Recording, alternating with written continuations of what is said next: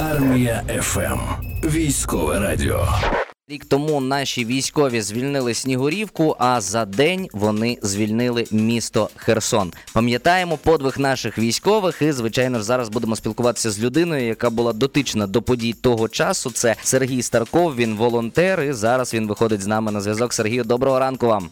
Добрий ранок. Знаєте, я думаю, що трошечки перед історією мусимо якусь розповісти на початок, що саме ваша мати було відео таке, дуже гуляло мережею рік тому. Вона заховала в себе на подвір'ї український прапор, коли Херсон опинився під окупацією. І напевно там вся Україна чудово пам'ятає цю історію. Розкажіть, будь ласка, де зараз цей прапор? Бо пані Людмила казала, що е, щойно його відкопала зі схованки, одразу ж хотіла відправити відео з прапором саме вам, своєму синові. Так, так і було. Вона одразу його відправила. Відправляла, до речі, через російську сім-карту, бо у ті дні зовсім не було інтернету, і вони мені просто чудом змогли надіслати це відео. Вийшли на дуже високу точку, і там зловили хоч якийсь інтернет, і змогли його мені відправити. Через те, що не було інтернету, е, у, у ті дні, поки це відео гуляло по всій країні, його бачили майже всі. Е, Мама про це навіть не знала. Вона не знала, що це відео настільки завірусилося. Ну а загалом, де зараз цей прапор? Він з вами чи він лишився Прапор батьківському зараз зі мною. Він зі мною в мене в рюкзаку лежить, в машині катається і постійно. Я збираю на нього історії, вожу скрізь його. Він був у Нікополі, він був у Херсонській області. Дуже багато де був і постійно його з собою таскаю. І в волонтерській діяльності часто з різними людьми пересікаюсь, і всім дуже цікаво, коли я про нього розповідаю. От, до речі, волонтерство сьогодні основна мета вашого життя. Як воно взагалі з'явилось у вашому житті? Знаємо, що це сталося саме 24 лютого минулого року, так? Не зовсім 24-го, це сталося 25-го. 24-го я не- не міг розуміти, що робити. 25-го зрозумів, що треба волонтерити. 25-го числа почали поступати перші наші військові у лікарні місцеві Херсонські з Антонівського моста. Коли їх туди привозили, то не було в них ні одягу, нічого взагалі. І у соцмережам пішов клич, що збирають одяг для військових. Ну і точка була, де це де це де це збирається. І я зібрав все, що в мене було віддати хлопцям. Пішов з дому, сказав сім'ї, що я піду віднесу речі. Якщо буде потрібна комусь допомога, то я буду допомагати. Допомагати буду стільки, скільки треба. Повернусь, коли справлюсь. Ось досі не повернувся. Ну а загалом, що коїлося в Херсоні під час російської окупації? Як населення ставилось до окупантів, а окупанти до наших людей? Ну як населення ставило до окупантів, ви всі чудово бачили. Мітинги це дуже гарно проілюстрували. Було таке єднання у цьому місті. Неймовірні спогади для кожного, хто приймав участь у цих мітингах. Було дуже страшно, бо коли ти йдеш і в тебе в руках прапор, а поруч з тобою стоїть окупант на техніці, і в нього в руках автомат.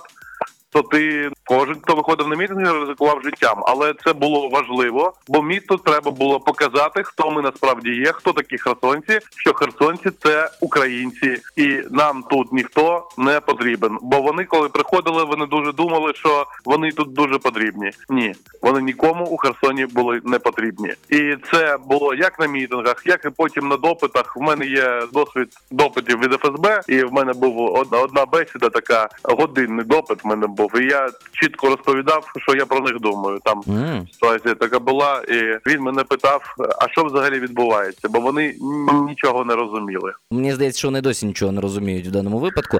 А правда. скажіть, будь ласка, чи можу я вас таке питати, що саме вам випало пережити через злочинні дії росіян? Ви кажете, був допит. Ще вони чинили Е, проти там вас якийсь вплив? був. Ми волонтерили з друзями.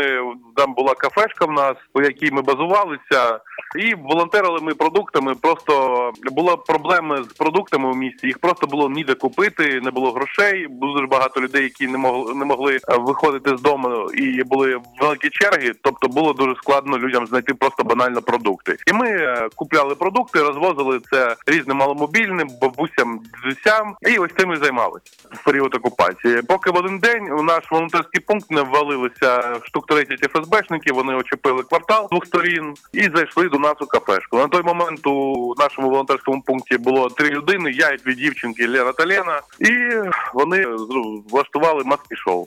Ми від них ховалися, нас клали обличчям на підлогу, автомати на нас наставили. Дівчат колись вели, мене побили, зводили на розстріл.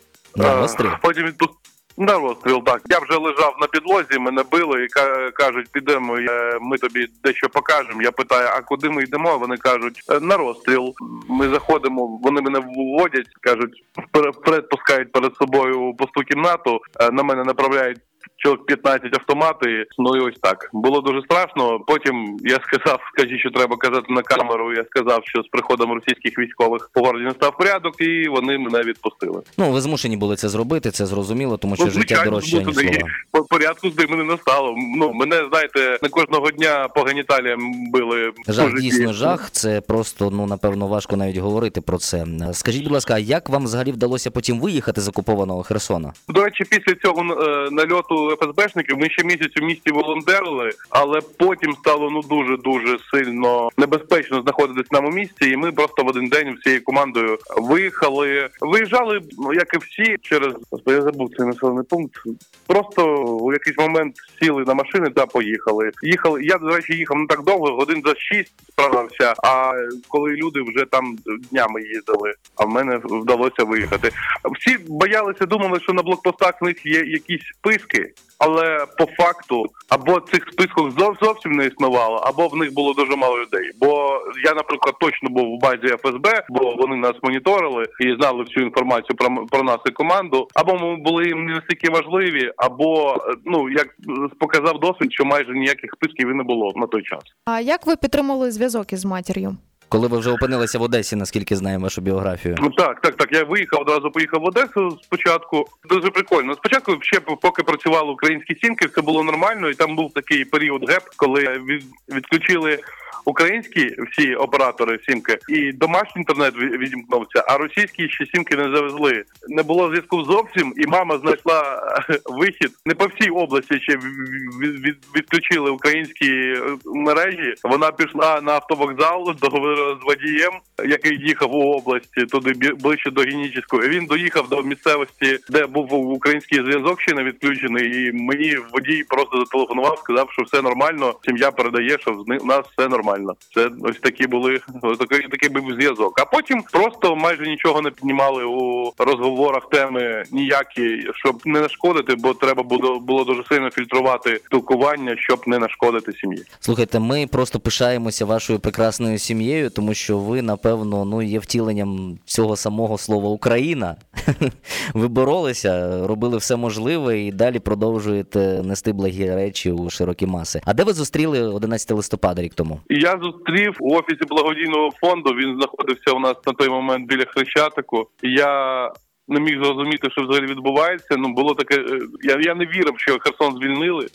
Перші півдня, поки не, не, не зрозумів, що це правда, бо, бо було дуже багато різної інформації. Потім я не розумів, як там сім'я моя, бо в них не було зв'язку. Я думав, що вони сидять вдома, нічого не знають. А як я потім дізнався, вони були одні з перших, хто приїхав на площу, хто поїхав по області з українським прапором цим відкопаним. Вони їздили по, по всій області. І якось вони там дізнались через свої канали. Бо у місті там перші 3-4 дні навіть не половина міста знала, що місто звільнене. Насправді там були проблеми з зв'язком. Дуже багато людей не знали ще якийсь період, що місто звільнене. А які відгуки чули від знайомих херсонців з нагоди визволення з під російської окупації? Коли вже всі дізналися? Та, ну, ті емоції, які ми переживали у ті дні, я не знаю. з Чим порівняти? Ну, Якась демоверсія перемоги у війні.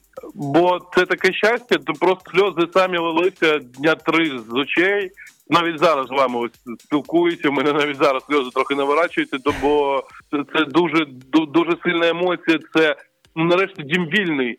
І як далі спілкувалися з людьми, які пережили. Ну я виїхав з окупації, а є люди, які залишилися, і були там весь цей час і залишаються і наразі там. І наскільки це важливо, при тому, що місто зараз просто нищать е, бомбами, просто нищать. Е, При цьому люди кажуть, що зараз набагато краще ніж в окупації. Навіть російські бомби з лівого берега вони не настільки Так, страшні, вони як не росіяни. настільки страшні, як самі. окупація. Так, от як каже людина, я йду по вулиці, я відчуваю свободу, е, і якщо в мене вб'є ракета, то я вмру вільним, і це дуже важливо. Сильне інтерв'ю у нас з вами сьогодні. Сергію, дякую вам величезне за те, що сьогодні вранці зідзвонилися з нами. Бажаю вам і вашій сім'ї завжди бути, завжди почуватися прекрасно. Ну і разом будемо розбудовувати і Херсон, і Україну після нашої перемоги. Домовились? Домовились. Мовою, звичайно, цим же і займаємося. Сергій Старков, волонтер, сьогодні був з нами на зв'язку. Розповідав нам про рідне місто Херсон, про події, які спіткали його і його сім'ю в окупації, про ті неймовірні відчуття, які почували всі херсонці із визволенням міста Херсон майже рік тому. Одного дня не вистачає до цього моменту. 24 години на добу ми служимо для вас. Армія ФМ.